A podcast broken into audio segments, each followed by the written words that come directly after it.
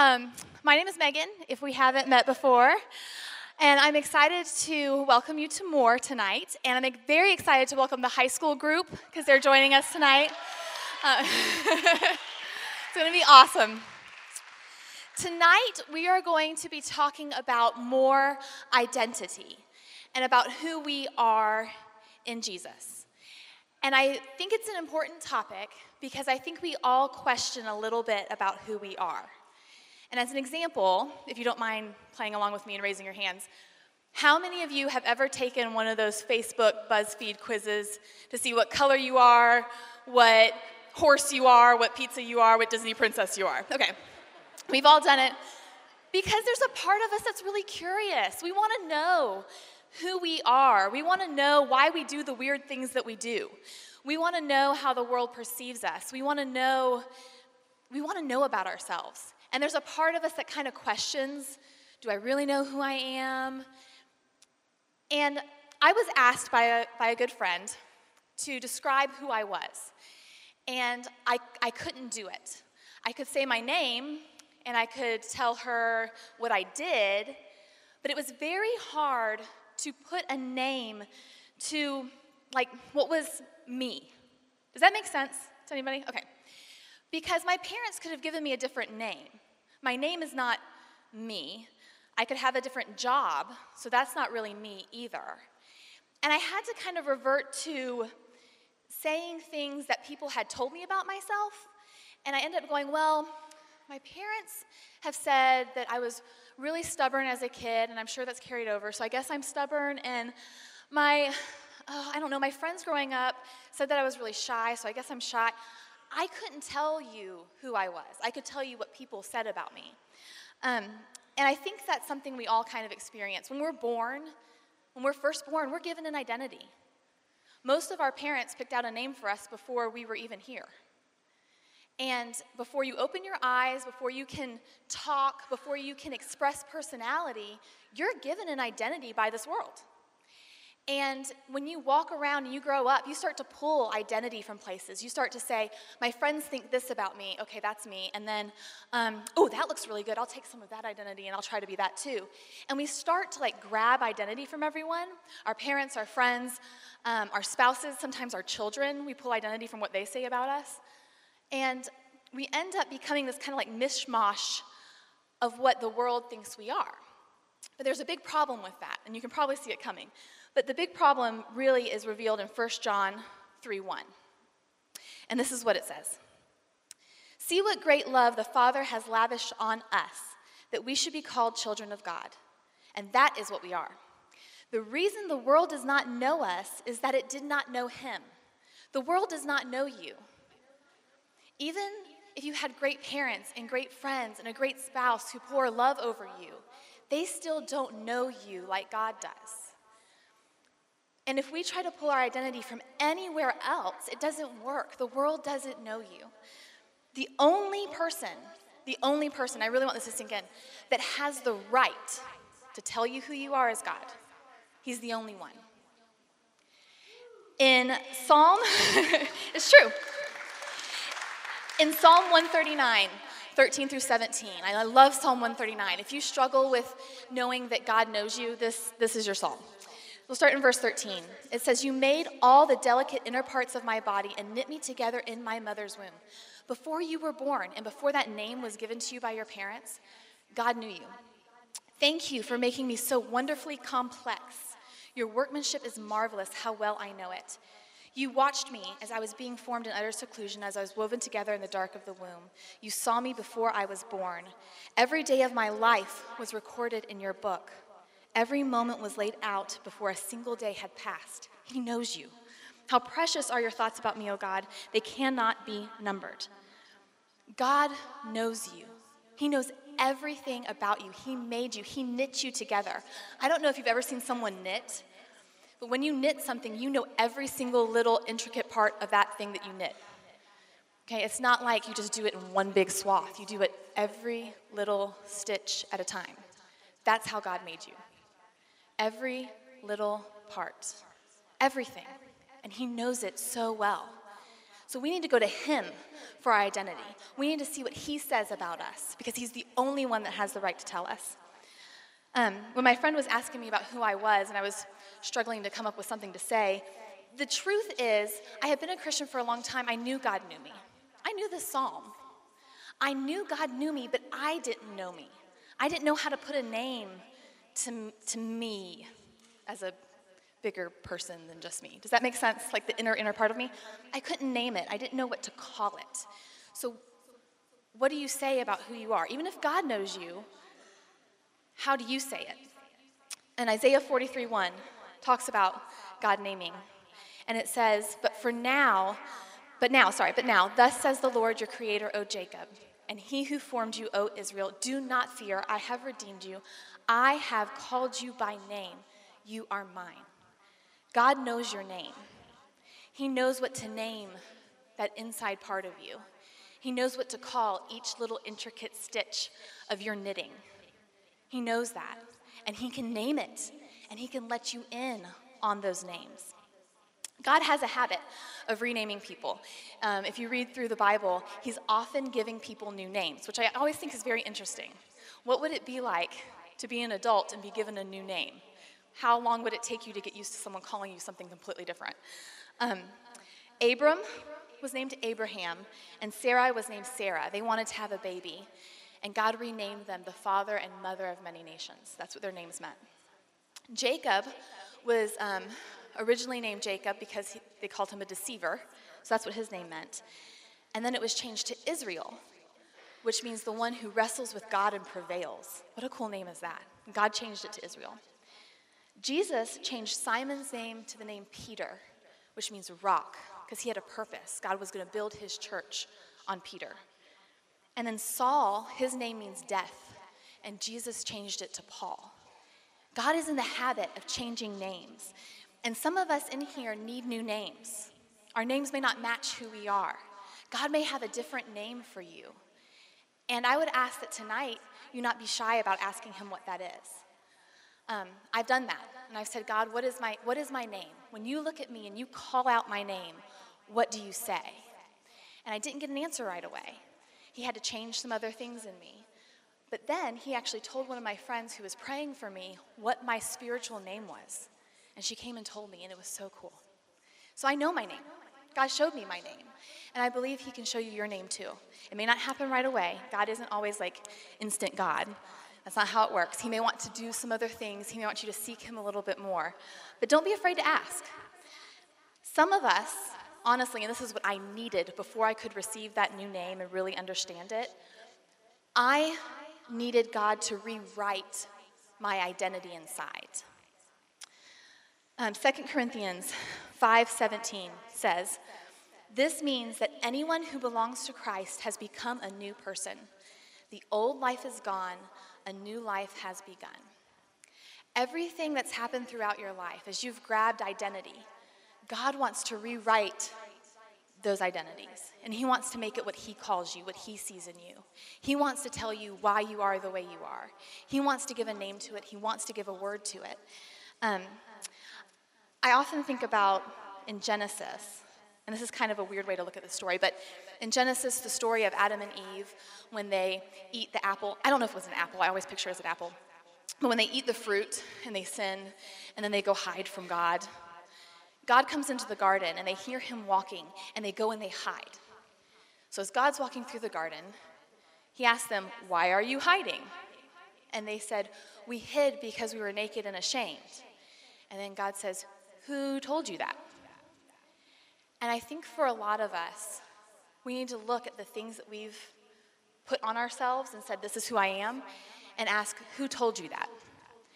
Because I know that for me, some of the things that I attached to me growing up were not told to me by God at all. And they were actually very opposite of what God was trying to tell me. I was told, You're shy. I went, Oh, okay, I'm shy. I'm shy. I can't do that. I'm shy. I can't do that. I'm shy. And God said, No, you're bold. And He needed to rewrite that in me. I had been told, You can't do that. You're not talented enough. You're not whatever. And God said, No, I've given you everything you need. You are enough. I needed that identity rewritten.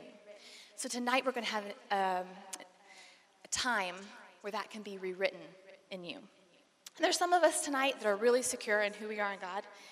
And so tonight you're just going to get to enjoy it, and you're probably the most excited because you know what's coming.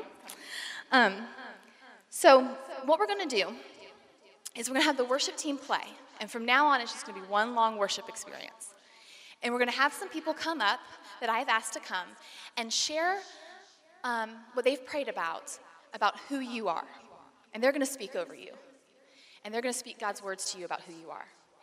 And so I want you to get comfy. That's why we put the couches out. I want you to get where you can worship and just soak it all in. You're going to be sponges tonight. Just soak it in, okay? Don't worry about writing it all down. Don't worry about, oh, I have to remember that. Let your spirit just receive it. As the worship team plays, let your heart open up and then just receive all of it and leave really full, a big soaked sponge, okay? Um, there's lots of room in the room. We've cleared out everything. You can go lay down. I soak best with my head to the floor with my arms around me. It looks kind of crazy, but I'm not crazy because God didn't tell me that, okay? Um, so do whatever you need to do. Um, like I said, get comfortable, close your eyes, stand up, sit down. And when the people come up to talk, don't feel like you have to stop doing what you're doing. So if you're walking around the back and your arms are raised and you're just praising Jesus, when someone comes up to talk, don't feel like you have to stop and stand and watch them. It's all just gonna be one long sponge soaking experience. Is that okay? Okay, awesome. Well, I'm gonna get out of the way and let y'all get started. So I thought we'd start with uh, some show and tell.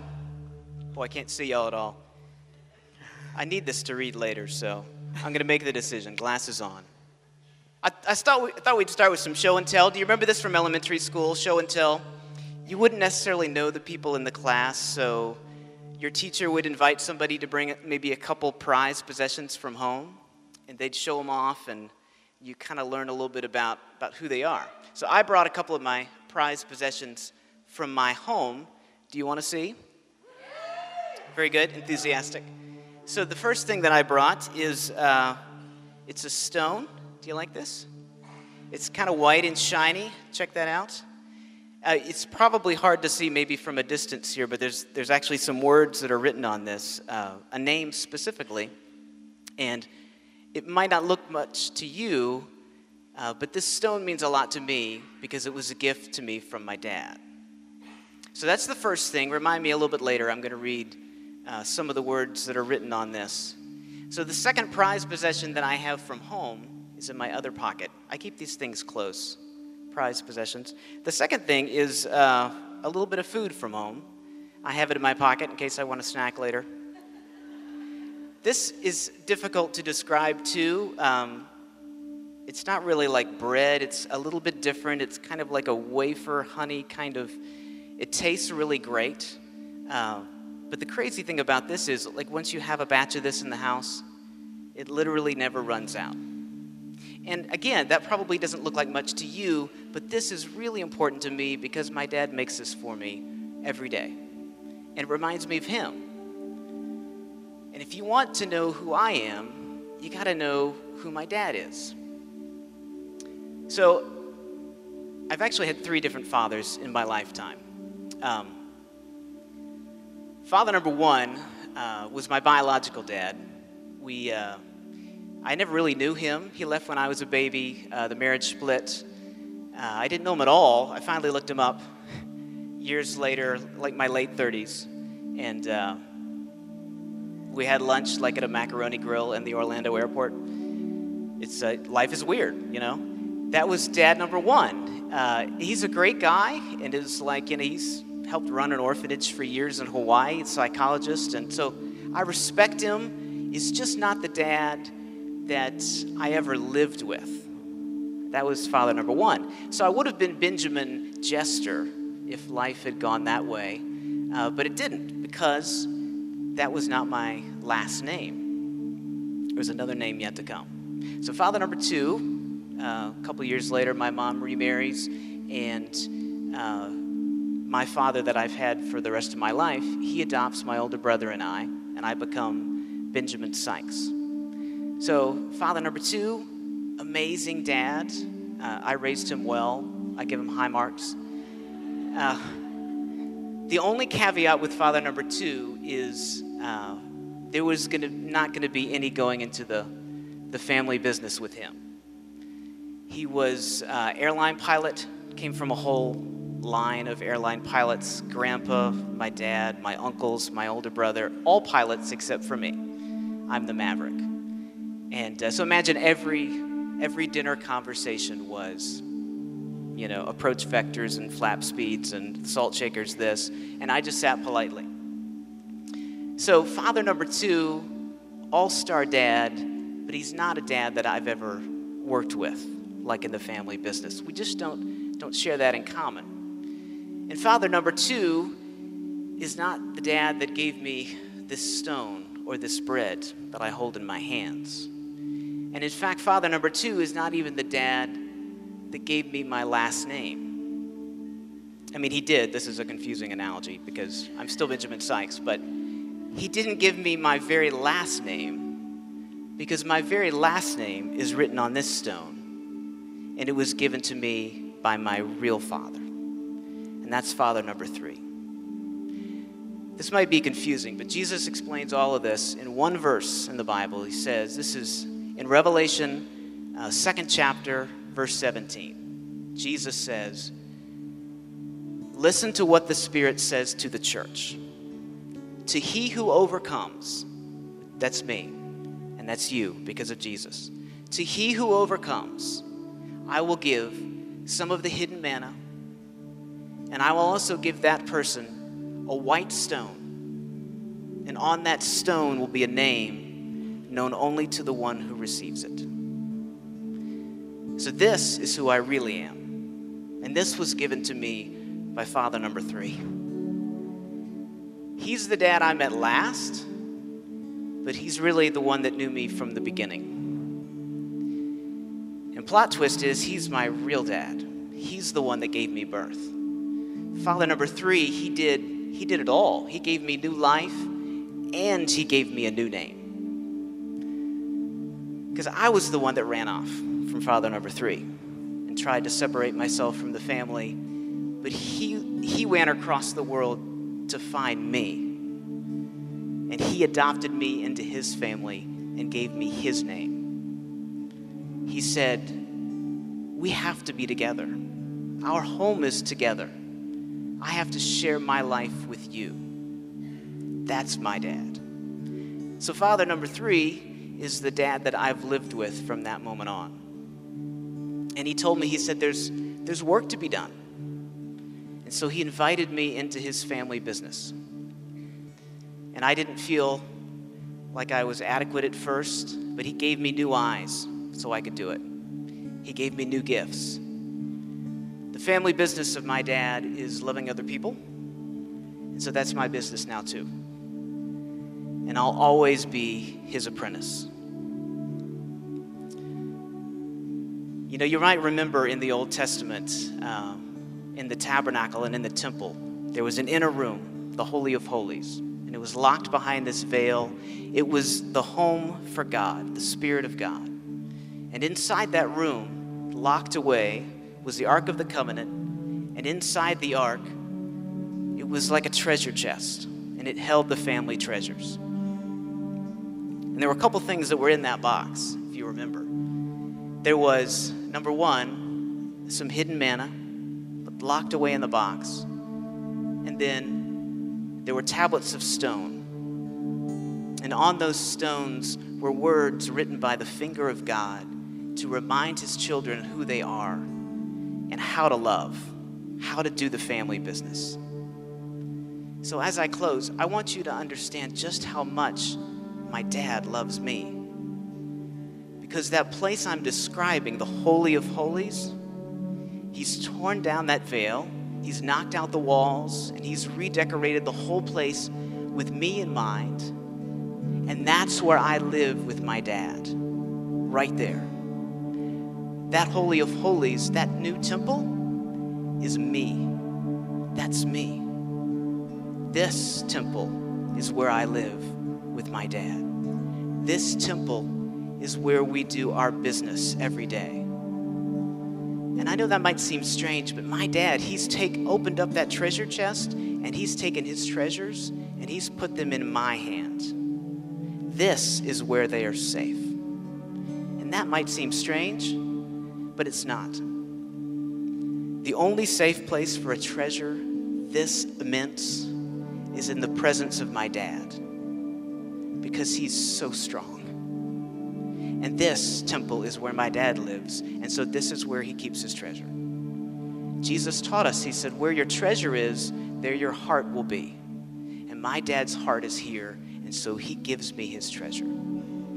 So when I'm hungry, I just eat. Because this meal never runs out. His mercy's new every morning. It's like communion that I have every day with him. He feeds me.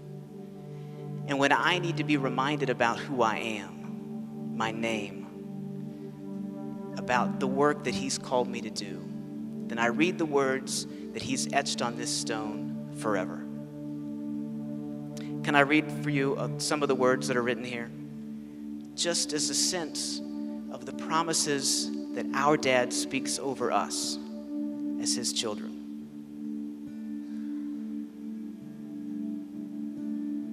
I am your father, and you're my child. You're part of my family, and you've been adopted into the family of Jesus. I will never leave you. You're secure as my son, my daughter, and you have a place, a family where you belong and you are cherished. You have a new life with me, and I have a blessing for you that will never run out. I delight in you. You are free. You are my pride and adoration. I love sharing my every treasure with you. I'm so excited to have you in the family business. I love you eternally and uniquely. This is a victory stone engraved with your name. It's my gift to you. Welcome home.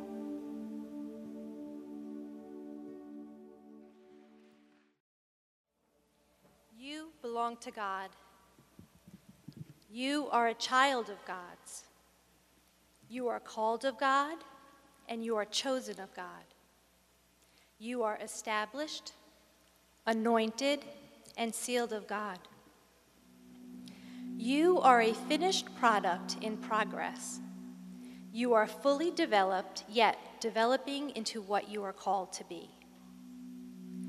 God first knew you as a citizen of heaven with an assured future before he formed you and knit you together in the womb.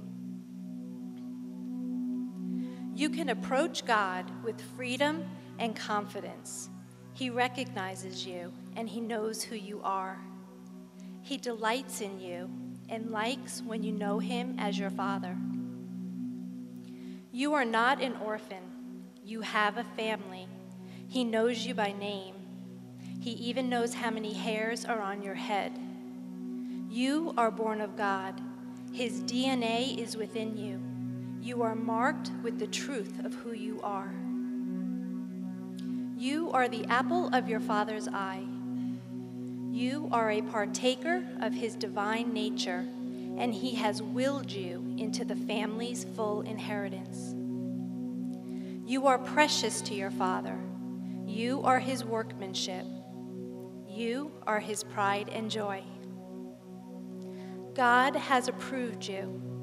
He accepts you, and He calls you His very own. You are deeply loved and fully pleasing to the Father. You are fully complete. God has purposed your life. He has made you special and unique. You are desired of God, and you are cared for with compassion by Him. He will never leave you. You are clay in His hand. Be confident He will finish the plans He has for you. You are never forgotten. He has given you His magnificent promises. He has given you the blessings of Abraham.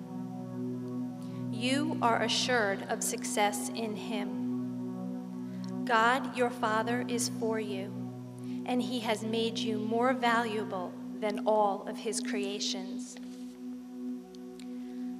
God shares you proudly among the family. John chapter 17, verse 24 says, God has given you as a gift to Christ. You are a gift to the King. While others gave the King valuable gifts of gold, frankincense, and myrrh, you are the most valuable. You were given by the hand of God as a gift to his firstborn son. The firstborn is to inherit a blessing. In Scripture, we have read of a brother stealing the blessing from an older brother because the blessing is so valuable. You are the very valuable blessing gifted to the firstborn, and that firstborn, Jesus Christ, has fought Satan, who has tried to steal an inheritance that does not belong to him, so he can try to undo the, the good that God has done. But Satan is defeated, and you are established in Christ. You are inseparable from his love. You are protected under the shadow of the Most High. You are hidden in Christ with God. You are guarded in God. You are established. You are appointed by God to do good works. You are an heir to the throne. You were bought with a price. You are called. You are more than a conqueror. You are placed before God for safekeeping. You are fully surrounded by God's bountiful goodness. You're full of strength. Your life is full of living water. God pours from his own hand good into your life. The Lord's hand is upon you, and he carries you by his Spirit and positions you. You are full of the Holy Ghost grace, truth, wisdom, and faith. You have full power to do great wonders and miracles, good works and deeds. You are given all things. You are woven into a tapestry of love. You overflow with mercy. You are full of God's glory. You are filled with the knowledge of His will. You are a branch of the true vine. The Lord dwells in you. You are His chosen garden in which He dwells in. You are loved constantly and unconditionally. God waters you like a watered garden. You drink from the fountain of the water of life that flows out of the throne of God. Your tree of life is planted along the side of God's river. He called you to bear fruit. Your life will always produce a harvest, and your leaves are for the healing of the nations. God prunes you so you are full of branches. You are nourished by God, and He sends green grass to your fields. Your life is full of the fragrance of God. You are sweet incense in His nostrils, in the nostrils of God. You are filled with the fragrance of His knowledge. And the Old Testament states you stand tall and strong like the trees of Lebanon.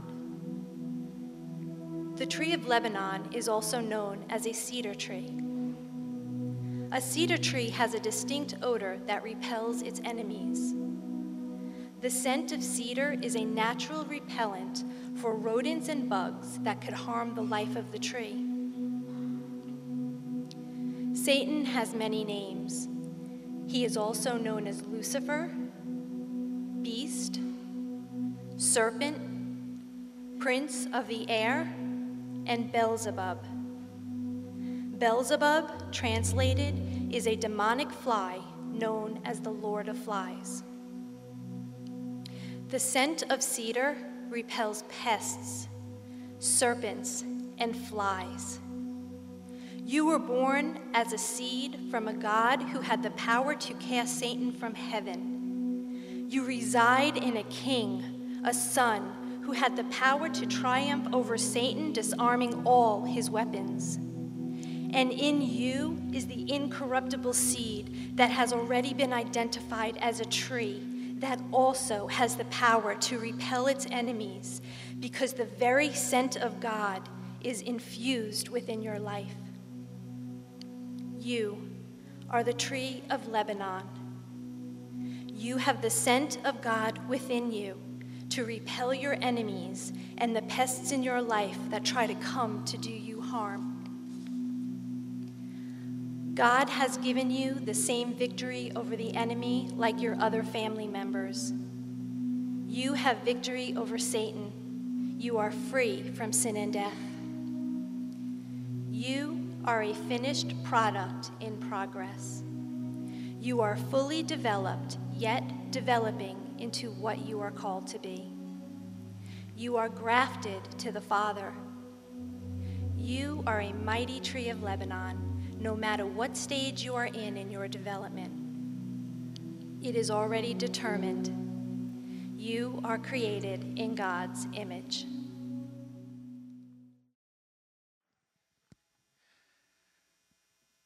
I'm going to speak to uh, all the men in the room.